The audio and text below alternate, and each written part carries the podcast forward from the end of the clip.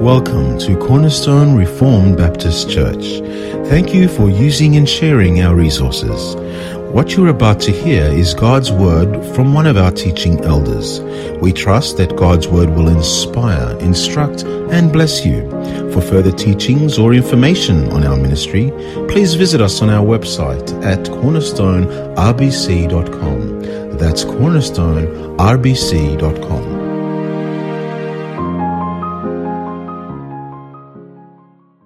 Well, brothers and sisters, we come to a point where we bring the story of the, that man, Samson, to a close. Last week I said that Samson's story runs across four chapters in the book of Judges.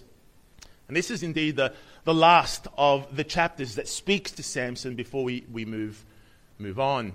Now, we don't know exactly how much time has passed from the contents of chapter 15 that we examined last week. We're not really told, but we're told it is a different area. Samson was there. If you remember what took place towards the end of that chapter, Samson had in his hand a fresh jawbone from a donkey, and he began to, to give it to the Philistines, and a thousand Philistinian men went down.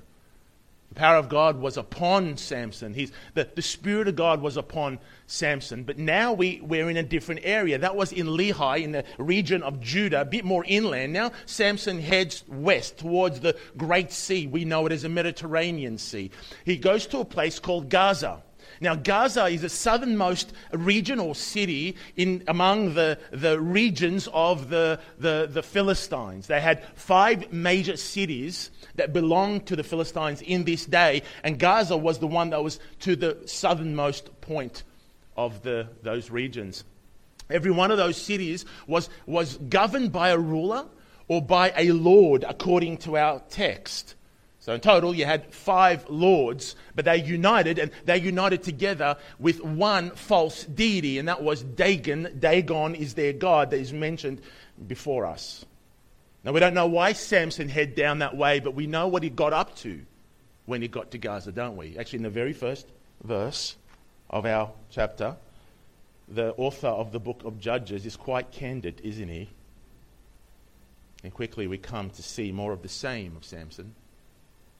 Unrestrained sexual passions is what seems to be governing this man at this point in time. In the first verse, we're told he has illicit relationships with a prostitute. And, beloved, these unchecked sexual passions will be really the cause of his downfall, as we'll come to see. Samson has a, a weakness for women, but not any women. Because of the three times, we, we don't know how many relationships he's had with, with women, but of the three occasions that the Bible has, has shown us that he has had indeed illicit relationships, on three of those occasions, they were women of Philistine. Forbidden women. Women that the Lord God had clearly forbidden the people of Israel to engage with. Not because God is a racist God, He is not. But He gave the reason in Deuteronomy chapter 7 that if you engage your hearts or you partake with the women or the daughters of the pagans or the nations around you, what they will do is they will draw your heart from the only true God, the God of Israel, and they'll draw your heart to foreign gods, to pagan gods, to serve other gods. And then the wrath of God will come upon you because God is a jealous God. Hear, O Israel, the Lord your God, the Lord your God is one, he says. There is no other God, and they are to have no other God before them. And that's the reason. But what we see here is Samson having some form of contempt towards God and his law in engaging with these women. And that will continue with Delilah, as we saw in our chapter here. Before Samson's downfall, we can see already that he's sinking into the inevitable He's sinking into judgment, it seems. His arrogance in thinking that he can stand in and of his own strength, that he can determine what is right and wrong, what is good and what is evil, apart from the Word of God. At least he's walking in that way for now is going to get him into a lot of trouble because sin always catches you out. It always will. It's a lesson for all of us. God's law, God's precepts, God's commands, God's ways given to his people are not given just haphazardly. Yes, as we live according to the will of God, we bring glory to His holy name, and that should be the highest ends for which we live. But everything God has commanded for His people is for the good of His own people. Everything. And God has commanded for the people of Israel, for the reason I gave earlier, not to engage, not to give their men over to the daughters of the pagans and the nations surrounding them. But Samson is not listening. His disobedience to God is what we see here. And whenever there's disobedience to the law of God, beloved, there is always something else present, and that is a lack of love for God, a lack of trust in God, and that will always breed a lack of confidence or contentment in God. That's always the case. Because all good things come from God. All good gifts, right? Come from the Father. James 1:17. The question is, do God's people know this? The parameters that God has given us to live under and, and by that, that limit the, the type of activities and the lifestyles we live, do we believe that God has put those in place because they are for our own good? Sometimes we understand them, I hope most times, because the scripture teaches us why. But do we know that God has only given and purposed that which is good for our lives? His law, His precepts, His commands, His ways are good for us. Christ's words, His teachings, beloved Christian, is good for us. He's satisfying to our souls. Satisfaction will not come in engaging in what the world says is pleasurable, what is antithetical to the Word of God. True satisfaction comes in the only one who can satisfy our souls, and that is God through Christ Jesus and in no one else. Beloved, we must become intimate with this truth. Because if our hearts grow cold, our eyes will be removed from God, and then deception kicks in, and you begin to believe the enemy. And what is the message of the enemy? God is holding back. Are you saying that God has forbidden this activity? Are you saying God has forbidden these thoughts? Are you saying that God has forbidden to engage in these certain things? God is holding back from you. That's the whisper of the enemy. Have you heard that before? Can you remember when we first heard that? You remember back in the garden? You will not surely die, he says. For God knows that when you eat of it, your eyes will be open and you will be like him. God's holding back. He's holding back the good stuff from you because he wants it for himself. You, you, you know, you just be satisfied with the things he's given you, but he's holding back the best. That's a lie from the pit of hell. Samson sought to be delighted in what God has forbidden. He thought that God was possibly holding back. But God had forbidden relationships with this woman, with the, with the Philistines, with the pagans, with the nations. But he can go and engage with them. It'd be okay. There'd be pleasure in that. And it'd be okay, but it's not okay. Because God has determined and purposed only that which is good for his people if they walk according to his plans and his purposes, if they walk according to his ways. And, and, the incredible thing is what we spoke about last week that God is still able, even in Samson's sin, in the engagement of his, his dealings, which are illicit and sinful, that he's able to continue to accomplish his good plans and his purposes. Like I said last week, God is able to draw a straight line with a very crooked stick. Now, this continues in the life of Samson. We see it continue in the, in the story with Delilah.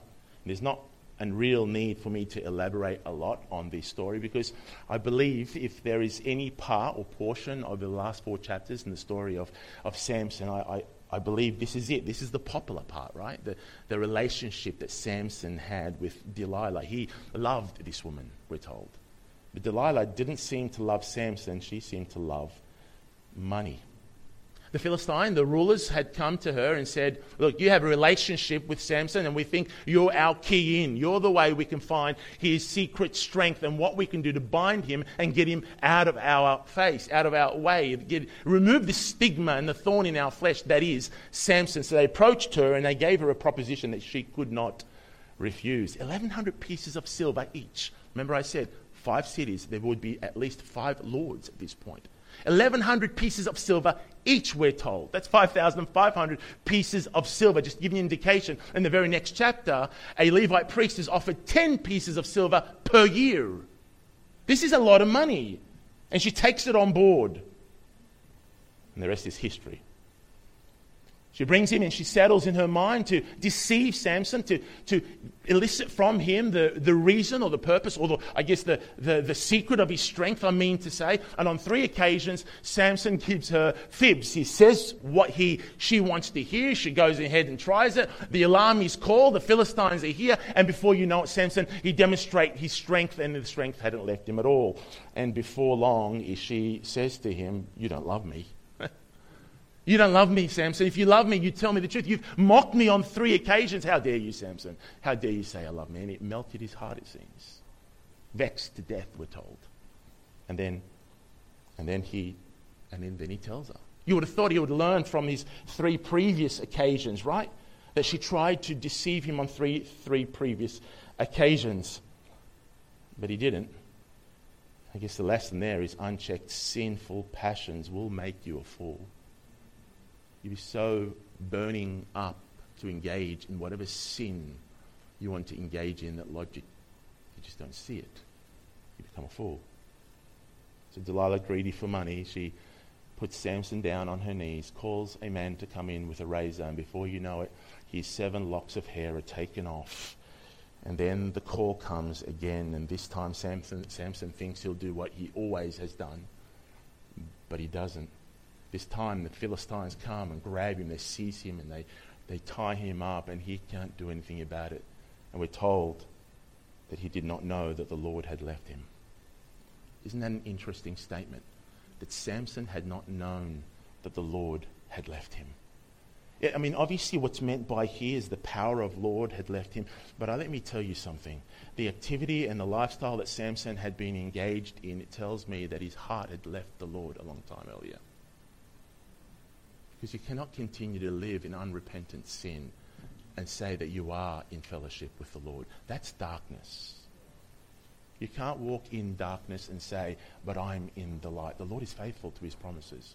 He upheld Samson. His spirit was upon him to do what the Lord had previously decreed that he would do even before Samson was born. But to walk in darkness and, some, and somehow say, I'm okay, I'm walking with the Lord, that's a, that's a lie. That's a lie. And so, for Samson not even to know that the Lord had left him, I, I, I believe that's because he had turned his back on him before this moment. The Philistines had caught him and they gouged out his eyes, a horrible experience. And then they succumb him to a life of hard labor on the mill as a prisoner. And in time, we don't know exactly how long, this is what the Philistines do. They throw a big feast, a big drinking party to sacrifice to their god Dagon and to celebrate. What are they celebrating? They're celebrating the final catch of this national menace called Samson. It won't bother us anymore. Samson is completely out of the equation. And after they've had a few drinks, then they call him up and say, say Bring this Samson up here to, to entertain us, to, that we would humiliate him, that he would perform before us. Actually, literally, the word there is that he would come and that we would laugh at him, that he would amuse us. And they do. And 3,000 of them, we're told, are here, and they probably all had much to laugh about with this once strong man with eyes gouged out, and his strength is no more than a regular human being. And it seems a break takes place, and when that break takes place, the man, the young man that was handling Samson, was with him. Samson asks him, Could you please let me know where those two central pillars are that I can put my hands upon them? Now, this is very interesting that it's one young man, we're told, that is handling Samson. One young man. This strong man who previously had a whole army of Philistines, armed, would not even dare to approach him. Now he's humiliated in his sin and the consequence of his sin, where one young man is able to handle, handle him, and the Philistines have zero fear of him. And then he handles the pillars, and what, what are we told? We're told that he prays incredible how we see that he invokes all three names of God. He calls him Yahweh, Adonai, Elohim. You see, Samson's plight was his own doing. His unchecked sin got him to where he is now. His lack of trust in the Lord got him to where he is now. His motivations, even in his prayer, are, are questionable, aren't they? Because he's motivated saying that he wants the Lord to give him strength one more time so that he can avenge the, the, Philistines because they plucked out his eyes. So even his motivation in the prayer is, is a little suspect. But you've got to give him this much. He knows that in that point, where he is in the state of humiliation, apart from the strength of God, he can do nothing. He's been humiliated to a point where he recognizes, oh God, if you don't give me strength, I can't do anything right now. My strength has departed. The Lord has departed. In my own strength, I can't do anything. He'd been relying on his own strength, but now in the state of humility, he recognizes, I'm, I'm nothing unless the Lord gives me strength. We'll be defeated as a people unless the Lord gives me strength.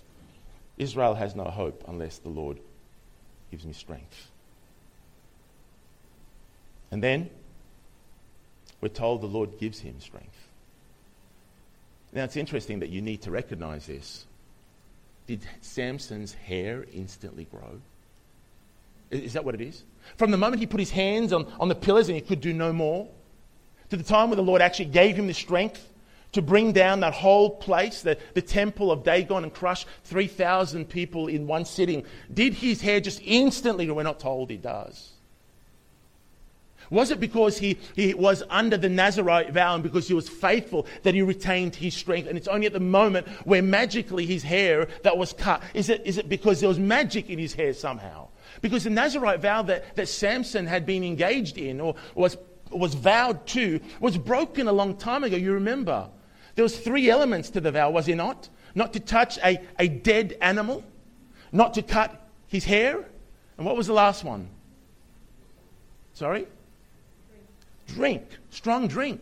He's not to drink any strong drink. We've seen already in chapter 14 when he had the, the party, the feast with his companions, that they had a feast, and the word there for feast is a drinking party. Did Samson engage in drinking? Can't be sure, but it seems maybe he did, perhaps. But we know one thing for sure he did touch death. That lion that was dead, when he came back, had the honey in it, and he pulled, pulled the honey out with his own hands and ate of it. And not just that, but he killed Philistines, and his hands handled death when he took the clothing off to give the garments back to the bet that he had just lost. This man had already broken the vow. His strength wasn't simply because he was faithful to the vow as a Nazarite, because he wasn't. His strength was because God, in His decree, had chosen for Israel in that moment to give her a deliverer by His own power, and the instrument He would use is a crooked man by the name of Samson. A man that He would humble over time. A man in his humility would come to recognize that Yahweh is the Almighty and the only Almighty God, and without Him I can do nothing. He had faith. The book of Hebrews tells us he did have faith. And he did indeed have faith. But he acted as though he didn't have faith. And it's God's responsibility. In fact, the ones he loves, he humbles and he disciplines so that they can come to the point where they recognize without him we can do nothing. And beloved, that tower crushes down upon those people. But, but I want to I want to end with this. When those Philistines had Samson before him and before them, and he was humiliated, and they asked him to entertain them so that they can laugh at him. Do, do you remember what they said? Let me take you back to verse 23. Just run your eyes back to verse 23 and see what, what is written.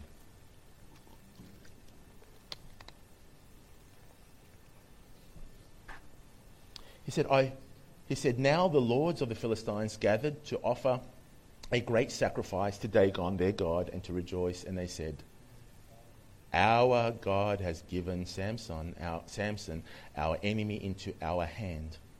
And when the people saw him, he was all bound and gouged, eyes gouged out. They, they praised their God, for they said, Our God has given our enemy into our hand, the revenger of our country who has killed many of us. This is not simply that, that Samson is being mocked. It's the God of Samson being mocked. See, remember how we tell you always that the Old Covenant, the Old Testament is a type and it's a picture of what is yet to come. It's a spiritual reality to come. What is happening with the people of God is they are to be a peculiar people, a people who are, who are under the God of the universe, the only true God, the God of Israel. There are people who have covenanted with God, and there are darkness, there are forces, there are, there are false pagan deities around the place, but it's only the true God, the God of Israel, who is the only true God with the strength to make himself known. And so when you have the Philistines and you have them worshipping their God and giving sacrifices to God and they're humiliating Samson, they're actually humiliating the God of Israel. Because this is the Redeemer. This is the God of Israel. God has chosen him to be the deliverer of their people. He had a strength that we couldn't compete with. Our armed forces, we couldn't even come close and approach this Samson. But now his, his strength is gone. And therefore, Dagon, our God, has given us victory. Therefore, our God is the strong God. He's given us victory over the people of Israel. And guess what? We can continue to oppress them. We can continue to rule over them. They were mocking the God of Israel. Samson wasn't worthy of having his prayers heard on this day. But God had decreed that through this man, through this instrument, he will bring, he'll break the stronghold of the Philistines. He'll break their grip. Actually, he says that back in chapter 14, 13, verse 5, where he says to his parents, he says, For this child shall be a Nazarite from the Lord, from the womb, and he shall begin to save Israel from the hand of the Philistines. He'd already decreed that he will do it. Now, whether this instrument is a righteous or, or, or a faithful instrument to him or not, God has already decreed that he will do it. And he does. To bring glory and praise to his holy name. But, beloved, there is a parallel that we need to see. That in his death, Samson brought, he brought victory over the enemy the Philistine lords and the leaders that were all there, those dignitary, the VIPs, died on that day. And the temple of Dagon was crushed on that day. But Israel had many, many more enemies out there. So the Lord deliverer delivered Israel from an enemy, destroyed a temple. But the people of God still had enemies. Beloved, we said to you that the book of Judges or the judges in the book of Judges are types and shadows of the great true judge to come, of Christ Jesus himself. The one who's perfectly righteous and holy, without spot or blemish. The epitome of all that is good in his life. He lived a life that, that was pure and faultless and sinless, unlike the type. And then willingly he laid down his life no one took it from him. He laid down his life for his people. So that in his death and his resurrection, praise be to his name, he doesn't only deal with an enemy, but every single enemy of the people of God and of God himself. He dealt with it upon the cross. His shed blood dealt with all the enemies, all the false gods, every one of them. And then we're told in the book of Hebrews, in Hebrews chapter 2, verse 14, these wonderful words. Since therefore the children share in flesh and blood, he himself, that's Christ, likewise partook of the same things that through death he might destroy the one who has power of death, that is, the devil, and deliver all those who through fear of death were subject to lifelong slavery. He dealt with the last enemy because Samson died and he was buried. That's what we're told. And his bones are still there now. But Christ is the resurrected King because he put death to death. The only Savior. He is the only deliverer sent by God to save his people from their sins. I hope that we've come to trust in him because it's never too late. Look to Christ for the salvation of your soul and no one else. Let's pray.